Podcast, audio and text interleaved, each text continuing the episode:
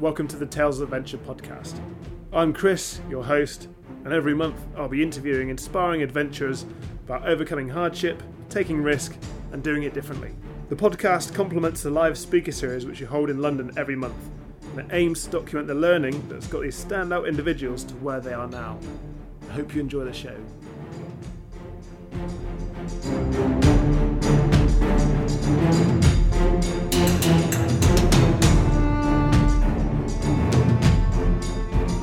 Stephen, how you doing? Hi, Chris. Very good. Very good. How are you? Yes, not too bad, thanks. Not too bad. Some really interesting times that we're in at the moment, where um, yeah, life seems to be turned upside down. That's it. I know. Yeah. But mate, if you if you wouldn't mind, um, can I get you to do a brief introduction of who you are and your recent recent expedition, please? Yeah, sure. So uh, my name's Stephen Fabes. So I, my normal job is as a medical doctor. Is I worked in A and E at St Thomas's Hospital, and this is going back to 2010, the 5th of January. I uh, quit my job. I waved goodbye to my friends and family from outside the hospital, and I set off on my bicycle. And my plan at the time was to try and cycle the length of six of the Earth's continents. Didn't really know how long that was going to take. Um, I'd been really absorbed by the tales of adventurers and and um, and long distance cyclists, and I was kind of inspired by them. And I'd um, I, I I left St Thomas's Hospital. We left into into the coldest European winter for 31 years, so I left at completely the wrong time of year. and um, that's my my my uh, my my first my, my last memories of, of the UK with this got- getting attacked by large groups of children with snowballs all the way across Kent. um, eventually returned back to the hospital, um, and that took just over six years. I'd um, cycled across 75 different countries, and most of the time I was rough camping, sort of sleeping by the, the sides of roads. And um, yeah, it's just a huge adventure, really. Um, I'd, uh, t- I'd undertaken a, a, a bike ride through South America as a, as a, as a kid, as a sort of 19 year old with my brother. So that was, that had really inspired this journey. Um, but it was just, uh, I think um, I just really wanted an adventure. I don't think there was any any sort of complicated reasons behind the, the journey. Uh, I got back four years ago, uh, and I've since uh, returned to my job as uh, an A and E doctor back in the same hospital at St Thomas's, and I've been uh, writing a book as well, which has taken the last three years. Wow, my I don't even know where to start. That's- I've uh, I've got your website up at the moment, and like just the sheer facts. You rode over six years. You rode across seventy five countries, um, and covered about fifty three thousand miles. That in a that in its in itself is an incredible feat of human endurance. To also Yes. balance it with being a medical an A and E doctor um, before and after is wow. Yeah. I I've lost my words. Some of those countries were quite small, but I'm counting like Bosnia and Monaco. They, they add to the tally. But um, but yeah, I mean, it was, it was a long it was a long journey, um, and I, yeah, it was. I probably felt quite burnt out towards the end of the trip, just because it had gone on so long. But one of the one of the things that for the last few years of the journey, I was visiting remote hospitals and clinics and medical projects, and and that was as I suppose I suppose as a response to this feeling a bit burnt out and a bit tired. And and and it was a it was a, it was a kind of trying to satisfy my own curiosity and and trying to write about these projects. So that that kind of fired me up again. Uh, and that was that was the sort of last yeah the last few few years of the trip Yeah. Wow. I, I, I can't wait to dive into start pulling this apart. So, can you give us um, a brief summary of what route you took and then how you pieced it all together? And did you return home in that six years? And yeah. So um, yeah, so I set off from my hospital. So it was all, all the doctors, nurses outside waving me off, off across Europe during this really brutally cold winter time, uh, and then um, crossed the Alps, um, even colder. Didn't have the right equipment. I was um, camping. It was just a, quite a miserable time. The beginning of the trip, and I wasn't really prepared. I hadn't done any training. My, my attitude at the time was I have a lot of cycling to do. why do any more? And so that that that kind of landed me in it a little bit at the beginning, and and it was a bit of a struggle. But I got I got across Europe through um, uh, to to I was in sort of Greece, and, and at this point I was having an issue with my knee. Uh, I, it was clicking and there was a sort of a, a, a mobile sort of lump within the knee and um, I ended up getting an MRI scan and a, a, big chunk of cartilage had come loose in the knee. Wow. It was about a two centimeter defect and, and there was sort of lots of microfractures and and um, and there was sort of bone involvement as well. So it was a I couldn't continue cycling after that. So that's the only time I returned home. So I got to I got to in the end sort of limped over to Istanbul. I um, I don't know if you remember there was a volcano erupting in Iceland around yeah, yeah. that time, and, and all the, the flights were cancelled. So I got stuck. I was kind of I felt like I was kind of stuck. I couldn't get back. So I left, ditched my bike in Istanbul, and I hitchhiked home. So that took about ten days to cross Europe again, uh, rides. And so then hold, I, so hold a minute. Yeah. Sorry. I love that. You, you literally got so so you're in Istanbul and you're like right, I need to go home, and so you you dropped everything off and you hitchhiked home back to the UK. Yeah. Um, it was just an excuse for a mini adventure, I guess. I used to do a lot of hitchhiking as a kid. That was my probably my first taste of adventure. Was this standing outside my mum's house and then thumbing rides, and and sometimes just kind of for the sake of it, really, just like not with any particular destination in, in mind.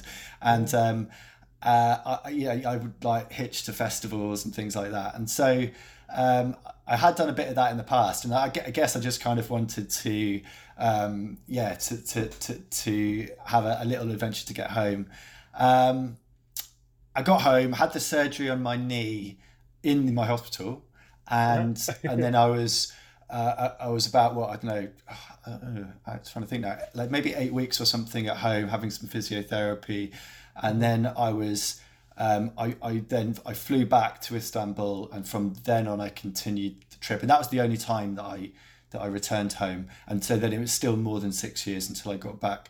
Um, the next wow. part of my journey, so I was in the wrong, the being in the wrong place at the wrong time of year is the theme to this trip because that was the the winter in Europe, and and really just because I was that's when I was ready to leave. I, I didn't really plan it particularly well, and then the next bit was Middle East in the in the summertime. So I was um, kind of this real like sort of roasting heat all the way through Turkey into Syria, uh, just before the, the war in Syria, and then into uh, came through Jordan into North Africa. Um, this stage, I teamed up with my friend Naomi. She was um, someone I was, I was living with in London for a bit. Uh, we cycled together the length of Africa, um, which took about nine months and then wow. um, from Cape Town, I uh, traveled to South America uh, to Ushuaia, so the closest um, city in the world to the to the South Pole. Yeah. Uh, and cycled from from Ushuaia all the way up to Deadhorse, which is right on the Arctic Ocean, so northern Alaska.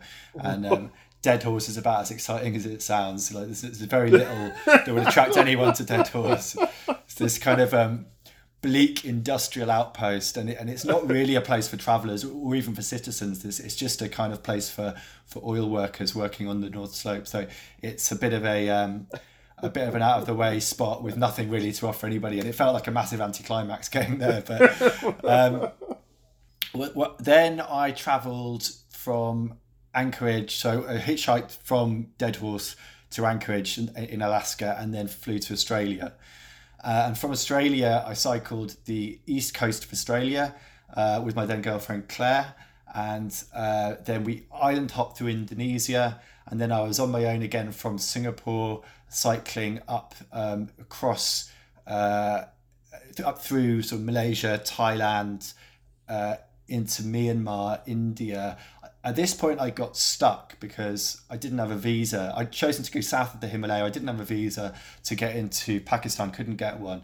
Uh, and there was no other way. It wasn't really possible to travel through Tibet. So I was I was stuck. So I, I decided I'd fly backwards to Hong Kong. Uh, and then I'd cycle across China. But there was some other visa, visa issue there was that it was I only had a, a you know a, a, month or two months with a, a renewal to get across China. So I thought I'd go up to Mongolia.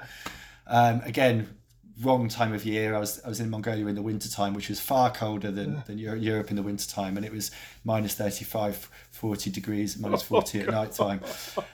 Uh, but across Mongolia into um, all the stands of Central Asia, back across Europe and and back home, and um, yeah, and then and not long after that, I was um, shopping in Sainsbury's uh, and pushing a shopping trolley along. And then I kind of, my grip kind of shifted on the handle and I realized that I was trying to change gear on the shopping trolley. And that was a, a bit of a, that was a sign, I think, that I'd been traveling a little bit too long on a bicycle. Um, but yeah, so that, that was the entire trip. Yeah. oh my God. Mm. Uh, wow. Um, my God.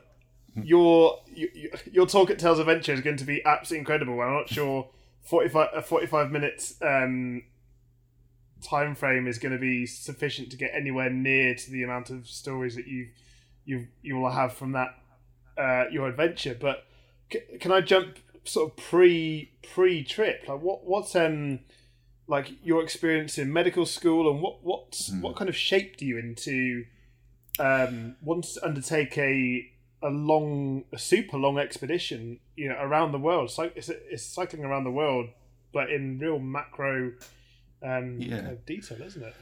Yeah. Well, I mean, I think it was this um, this this journey through South America. So I was 19, my brother was 17, mm-hmm. and we it was one of those ideas that you have when you're young, where you just kind of feel a bit, you know, invulnerable and like you know up for anything. And I decided I was trying to cycle the length of Chile from from Punta Arenas up to Arica, and um, that would enable me to travel through lots of different types of, of climates and, and lots of different terrain.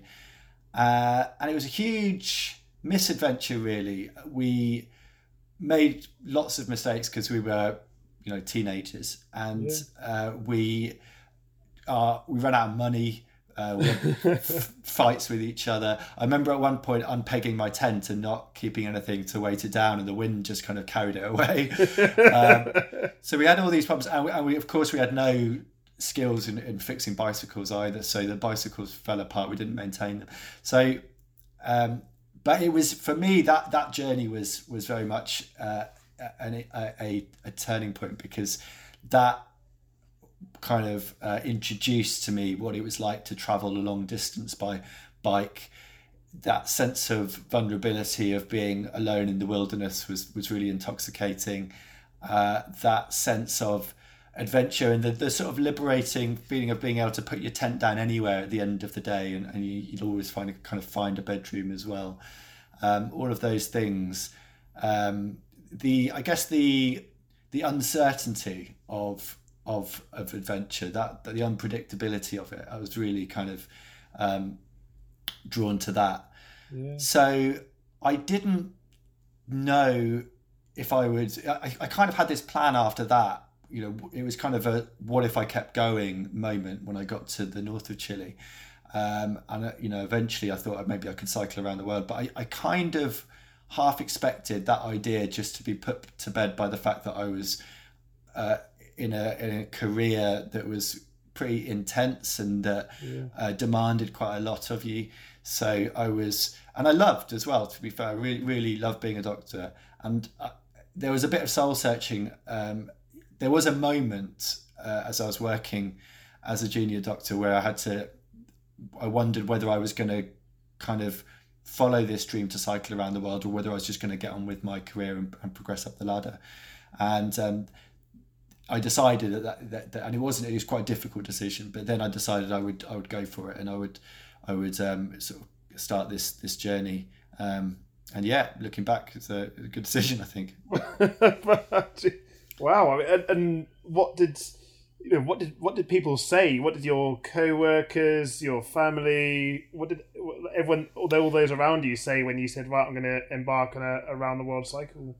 Um, very very supportive actually, and perhaps that speaks to sort of you know um, all the some of the you know privileges that you know had that people nobody was like you know don't do don't do that. Or very, very, at least very few people. There were some people I, I worked with uh, people people generally just sort of you know supported me in, in that in that in that goal. Um, there were some people I worked with who are very. I think medicine is is is is quite a sort of competitive field, and there's lots of people who are very career centered, and I think some of those people thought it would be a bit odd and that this might cause problems later on. But I, I, for for the majority of people, when I explained my my plan, um, I just got a lot of support, a lot of people um, wanting to help.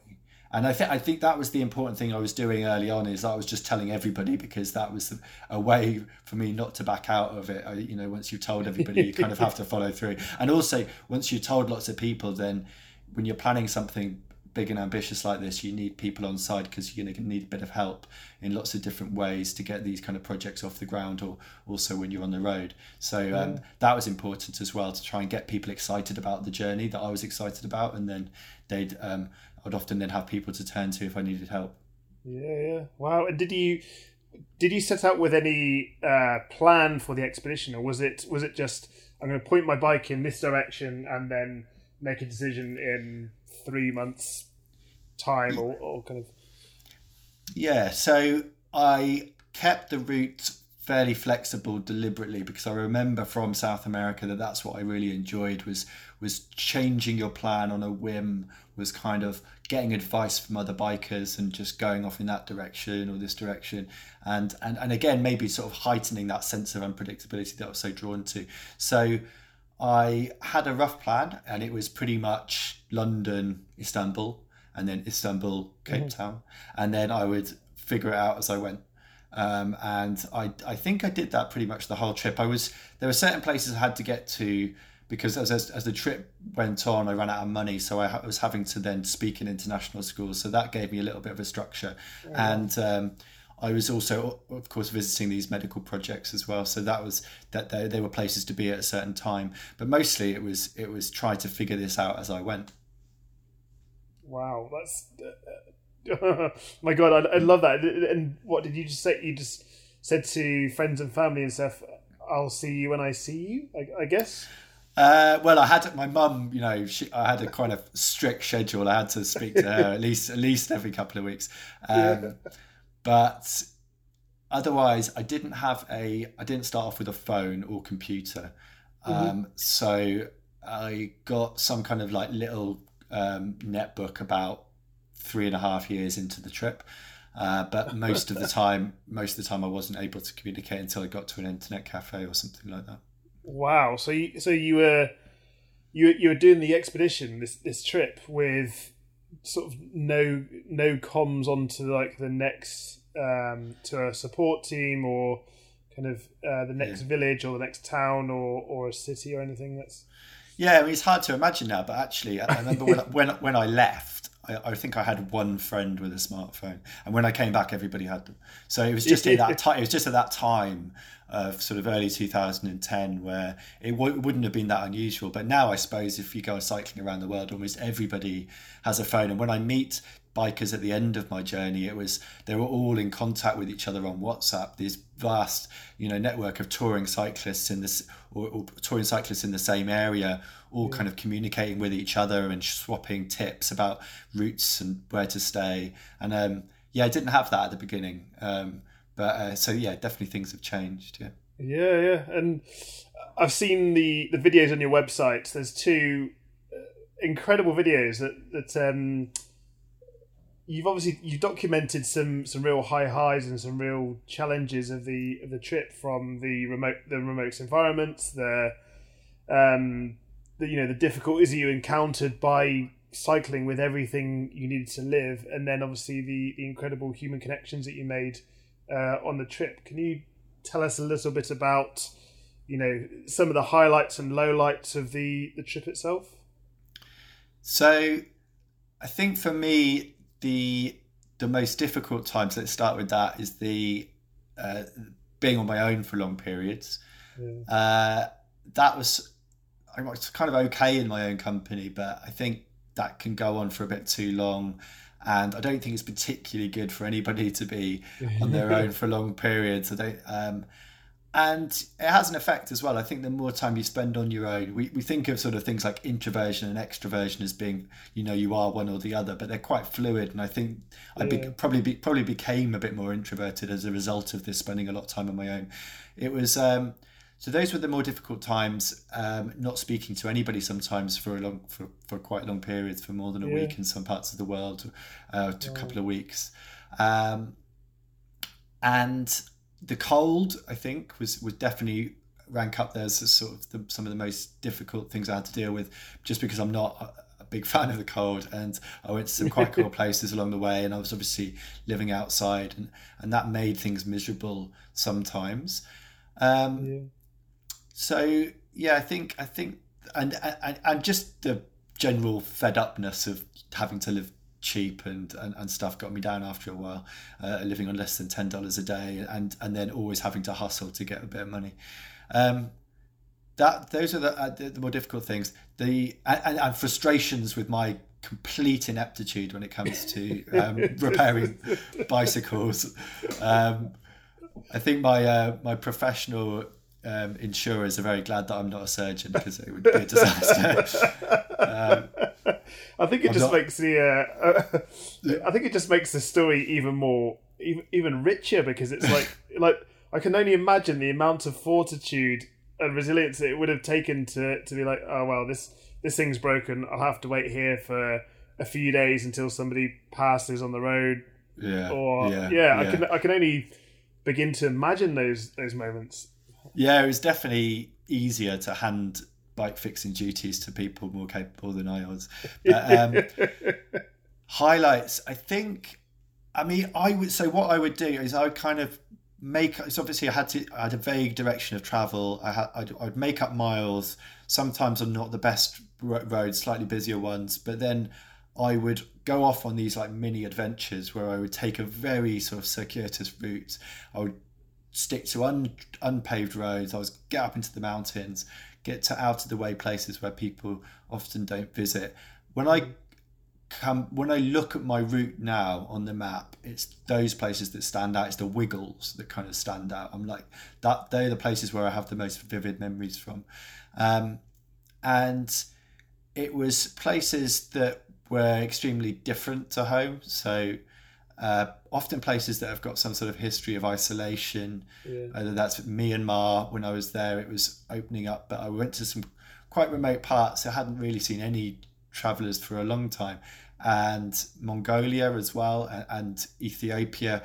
These are the places that really stood, stood out in my mind as being uh, very different, very exciting, and um, and any of these mini adventures on the on the rough roads that that was I, I, I never regretted those those journeys. And that those were the as I said the sort of the the, the best memories I have now. Yeah.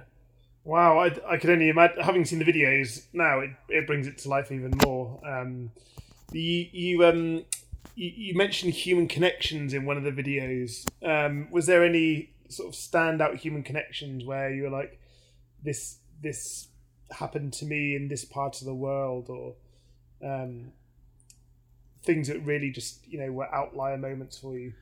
So the first one would have been on my second day on the road where i was the first so my first when i left st thomas's i um that was the hospital i was working at Mm-hmm. I didn't get very far. I got to the pub, which is about a, a, half a mile down the road, and I had a bit of a sort of moment of, of what am I doing? And I was in the pub, and some friends came down, and I was eventually kind of cajoled to leave the pub. And um, but there, by this point, by this I'd been there hours, and by this point it was getting dark. So my first day as an adventurer um, ended 14 miles after I began in Bexleyheath in a bed and breakfast. So really, um, but so that so I didn't get very far. But then the next day, I was in cycling through Kent, and it says there's lots of snow, record snowfall across the south of England, and eight thousand schools were closed across the country, and I was being attacked by big groups of gangs of kids with snowballs, and it was just. but then but but there was a, a woman uh, was like shoveling snow from her driveway in Sittingbourne in Kent, and she asked me what I was doing, and I didn't really want to tell her because I felt a bit ridiculous that I'd decided during the coldest winter in 31 years to cycle around the world. That's when I was going to start my trip. And and she kind of I my story kind of came out in you know, and she said, "Where are you staying tonight?" And I I didn't really have an answer. So she said, "Well, come and stay in my house because kids have grown up. We've got a spare bedroom. Um, you know, you can set off again tomorrow. We'll dry your clothes and all that stuff. And that was incredible act of hospitality right at the beginning of the journey. And in miserable Britain as well, you don't expect this kind of goodwill. But of course, there's something about I think being an outsider, and I was, I suppose, a bit of an outsider. I was suddenly being taken from, you know, uh, suddenly I was a guy on a on a bicycle. Um, yeah. And so I was I was welcomed in. She saw that I was perhaps doing something a bit different, and uh, I was given a, a bed for the night, and, and then six years later, I knocked on her door, and and um, she she they'd baked a cake in my honor, and I, I really wanted to to complete the loop and kind of say thank you, because that was really the first of many many acts of hospitality that I had in almost every country that I travelled through. So that was a really special memory for me. Um, I also I really enjoyed like meeting other bikers as well, and and uh, I met a guy called Lian in China who's who I cycled with for a very for for for a couple of weeks. But he and we didn't have much language in common, so there was a lot of sort of communicating by sign language, and it was a kind of quite interesting relationship we had. Tried to um, both on our own separate journeys, and um, it felt like there was a bit of a cultural chasm between us sometimes, but it was um, it, it, my my whole perspective on China changed through meeting him, and he was a kind of a bit of a guide, I suppose, in, in lots of ways. But um, he, he took me under his wing, and um, yeah, we had lots of communication disasters because he would use his phone to translate, mm. and his phone would sometimes translate in very strange ways. So it would, for example, one night he said it's too cold for the praetorium and praetorium. Was I had to look at a praetorium is like a general's tent within a Roman encampment. So, so his phone had, had, just gone rogue, and um, and we had and he, he, used to say things like "we are kinsmen" and stuff like that. So it's just really endearing. It's like, but um, yeah. So but but meeting people like him as well. I remember meeting other bikers and cycling with them for a time was definitely something that stood out in my memory as being um, a kind of uh, the, the, human connections that I really relished. Yeah, yeah. Do, do you still stay in touch with uh, anyone that you cycled? You know, you met on the cycle or? Yes, yes, uh, definitely. Yeah. So. Um, yeah, I've got, and I feel like I've got places to stay in lots of different countries now if I ever go there because of people that I met along the along the way and um, and equally, I'd love to host um, other bikers who I met in different places who who I met on the road if they were ever coming through the UK. But yeah, there is there's certainly um, uh, I'm still in touch with a lot of those people. Yeah. Yeah. Wow, it's, it's absolutely incredible, and and I'm guessing the expedition itself has reinforced your love of cycling, or is it put your cycles all together, or what's the, um, the kind of I was a bit burnt out to be honest, and actually, I haven't done a lot of cycle touring since I got home, and that was about four years ago now. And, and at the moment, I I took I did need a an obsession to replace the the the cycle the bike cycle touring and it was an obsession i guess you know it was a bit of a sort of monomaniacal thing to do to sort of devote six and a bit years of my life just to basically cycling from dawn till dusk and for me, that's been running. So I think I, I, felt a bit of this emotional dip when I came home, and, and that was for lots of different reasons. But one of them was mm. certainly the fact that I felt a bit addicted to exercise, and, and I'd been yeah. doing that for a long time, and suddenly I'd stopped. And so for me, running was this um, was, was something that was a, a, replacement obsession, really. And I got very um, sort of threw myself into that, joined various clubs, and started uh, racing every weekend. And I think I ran 50 races last year. Wow. Uh, so, so, it was, uh, and it, and although cycling was not competitive in any sense, running, uh, I've, I've, started really getting interested in the, competi- the competitive element of it. So, yeah, got really into that, and um, uh, and and and still do a lot of that at the moment. Yeah. Yeah, yeah. Wow, it's it's uh, it's it's funny you say that because um, we used to call it the post expedition blues about when you do Mm. set off on a big you know endeavor and then you come back and then all of a sudden you, you've got very used to the uh, I guess the adrenaline, um, the stresses of being away, um, and having to think very dynamically that you when you get home to to, to uh, quote unquote normal life, um, it can feel a bit of a a bit of a, a downward step. But um, I guess it's just a it's just another transition that you go through when you know Yeah. the same as when you when you set off for these things. Yeah, and it can be a bit delayed as well. It doesn't happen immediately. It can take a little bit of time because there's a lot of excitement about coming home and and you and you're suddenly reunited with all these things and people that you missed. But then uh, a little bit later down the road, you can definitely feel a bit crushed by this sense of maybe a bit of a sense of what next. And you get got very wistful for the sort of open road. You know, got very lost staring out the window, lost in these sort of romantic memories of what it was like to have that sort of freedom. Um, I think there's lots of different reasons for that. Yeah, I, and it was something I struggled with a lot when I came home. I was back living with my mum again. You know, I had no money. Um, my mum was really.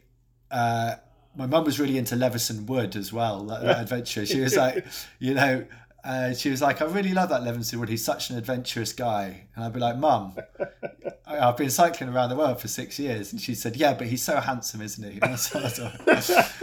And, so I thought- and, um, and she took me. I remember one of a definite like low point was when she took me shopping for clothes, and I had no money. I, I in fact I was in debt to a lot of my friends, and, and I hadn't quite managed to get back to work yet. And she took me to Sports Direct, and she was like ha- holding up the. I was like, you know, at this point, thirty-five years old, going bald, and she's holding up kind of bargain jeans and asking me to try them on. And then I looked across, and there was a kind of maybe nine or ten year old boy following his mum around the shop in exactly the same situation, and we swapped a little look that was just like, "Ah, mums," you know.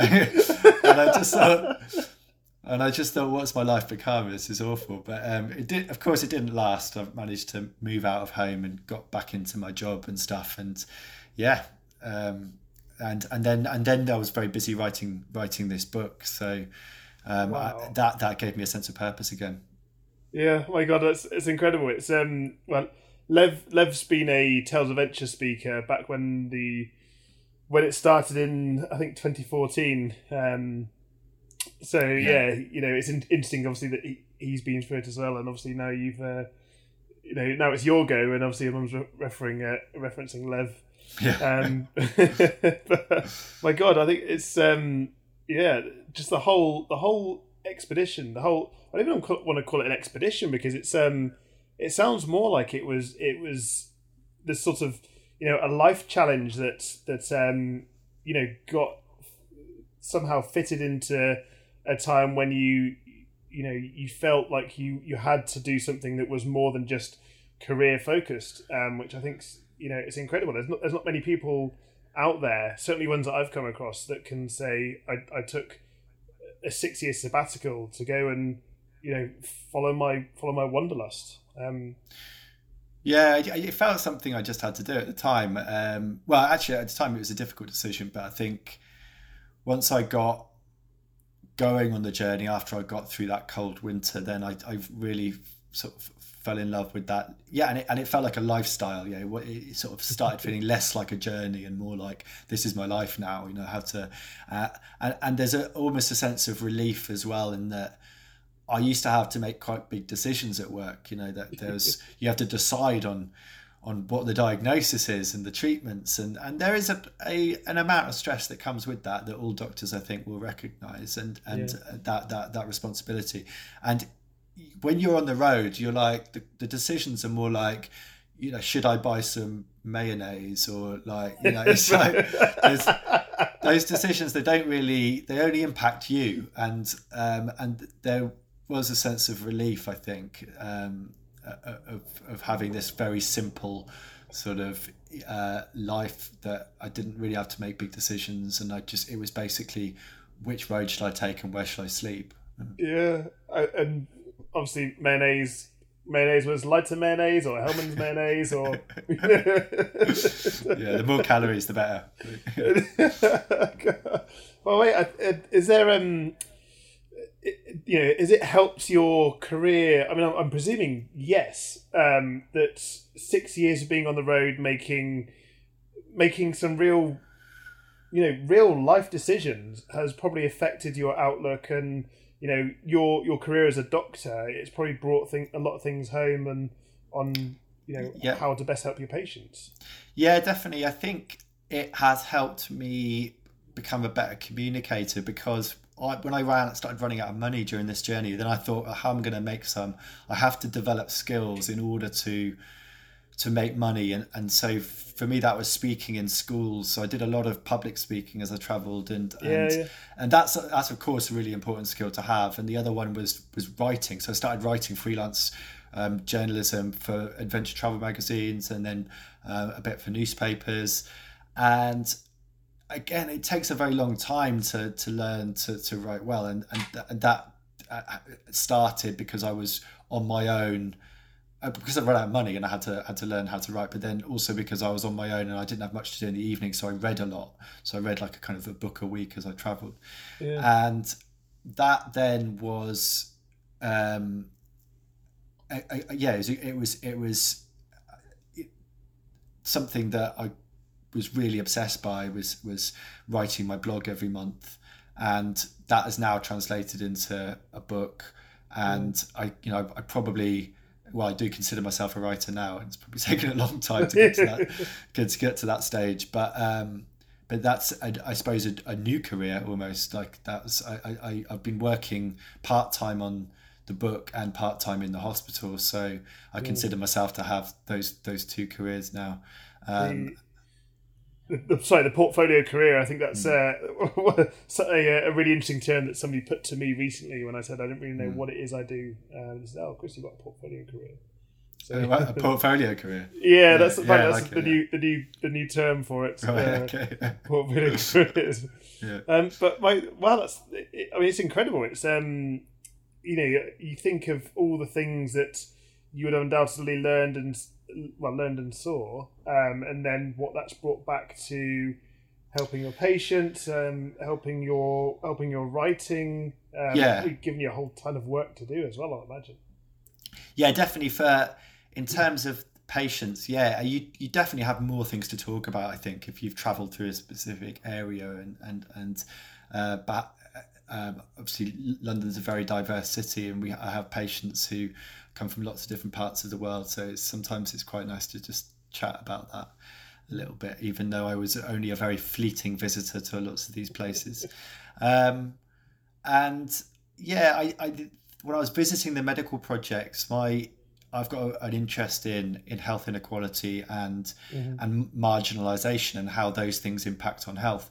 So that was the the theme running through that these projects that I was visiting. So it was it was um, quite diverse places. So from orthopedic wards in Afghanistan to mental health rehab in Mumbai to a floating medical clinic on the Tonle Sap in Cambodia to a hospital with pay for patients with leprosy in Nepal to a old sort of crumbling sanatorium for patients with TB in the in uh, in Georgia. So lots of different places and and and that was I suppose I was a bit of a, a journalistic investigation into this association between uh, marginalisation and, and poor health, and, and that was the theme of the, the that's running through the book as well. Um, yeah. So that that opened my eyes to to a lot of these the consequences of health inequality. But I was kind of driven towards that from my experience in A and E in the NHS, which is where you know you don't see this neat cross section of Britain. You see um, certain patients more often than you do others. Yeah. Um, and there's a lot of you see a lot of disadvantage and um, disempowerment. So it was really just that was my kind of awakening. And then I was when I was visiting these places, it was trying to draw parallels, I suppose. Yeah, and and when you set off on the on the trip itself, it was that wasn't your primary uh, driver for for it, but that kind of developed as you were as you were on the trip, as I'm Am I right in thinking that? Exactly. So I, because I was feeling a bit burnt out. Um, it was only really the last I did visit occasionally medical projects before, but mostly it was the last couple of years, uh, two and a half years of the journey, where I was quite regularly um, visiting places, and and it was began very organically, and it was just sort of what I heard about and what I found on the internet and where I was, and then finding out what projects were in the area, and then um, and and being a doctor opens the door, you know, to all kinds of things. You just have to send a message, and people are always keen they sort of trust you straight away and they're always keen to show you around uh, sort of if there's a doctor working in a, in a different area they're happy to to show you so that was a way to um to explore it was another journey really it was the physical ride on the bike and then there was yeah. this other journey of trying to further my understanding about health inequalities yeah. um, and it was also I, just, I think a response to the fact that when I was cycling, everything seems great. You know, people are smiling. You know, everyone's offering me places to stay, and I felt that that was not a particularly full, you know, uh, idea of. I wasn't getting a complete sense of the places I was traveling through yeah. because I, I didn't have the language to get to the heart of things. So visiting medical projects helped me understand some of the problems in the local areas mm-hmm. and I realized as well that I was we all travel we we all have a lot of cultural baggage you know we, we see the world through the eyes of through the fact that of our position in the world and through our experiences and and I thought probably I'm biased in lots of different ways but perhaps the most interesting way I'm biased is that I'm a doctor so I've I can if I visit a medical project here perhaps I can think of a way that that's similar to some of the things that I've seen working in the NHS. So it was um, so that that was probably what uh, yeah what what inspired that I guess. Wow, it's, I mean it's it's, it's super interesting because we've been we've been talking for about a month now and trying to line up a line up a date.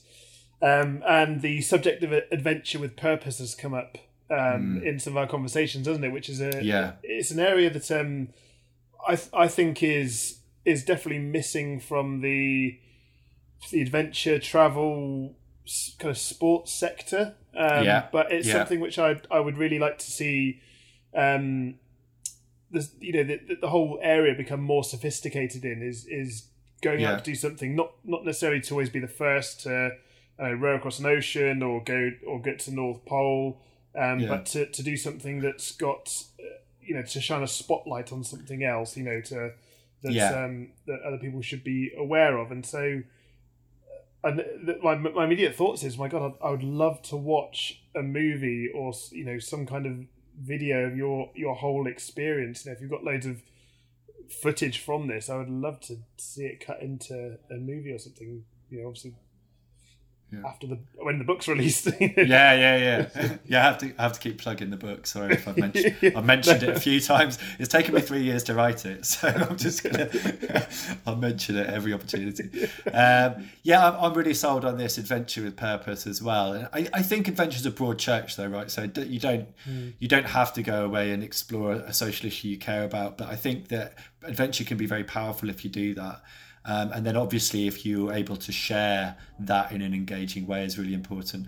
But um, some of the most impressive adventures that you know I hear about are the ones where it's attached to a, a cause that someone really cares about, and it's in some way investigative. You know, mm. uh, and I think that there's definitely been a change in direction. There's uh, the on the adventure scene there's a lot more of, of this adventure with purpose and and i think that's the way that adventure is heading now yeah. Yeah. Less less less sort of uh, willy waving sort of you know world firsts and more sort of what what are the big issues in the world today? How can we marry that up with adventure? And how yeah. can we then communicate that to people in a really uh, inspiring way? Yeah definitely I guess probably that leads me on to the next question. Um, what you know, what does the future hold for you? Where where um, where where do you see yourself going next with this, or or bringing it to to have most purpose? Um, I mentioned the book, didn't I? I don't yes. I mentioned it yet. Yeah. um, I I'm back in my job, so I've been obviously at the moment. Um, with the with the coronavirus, very busy. I've been very, I was very busy with that, Mhm. and I.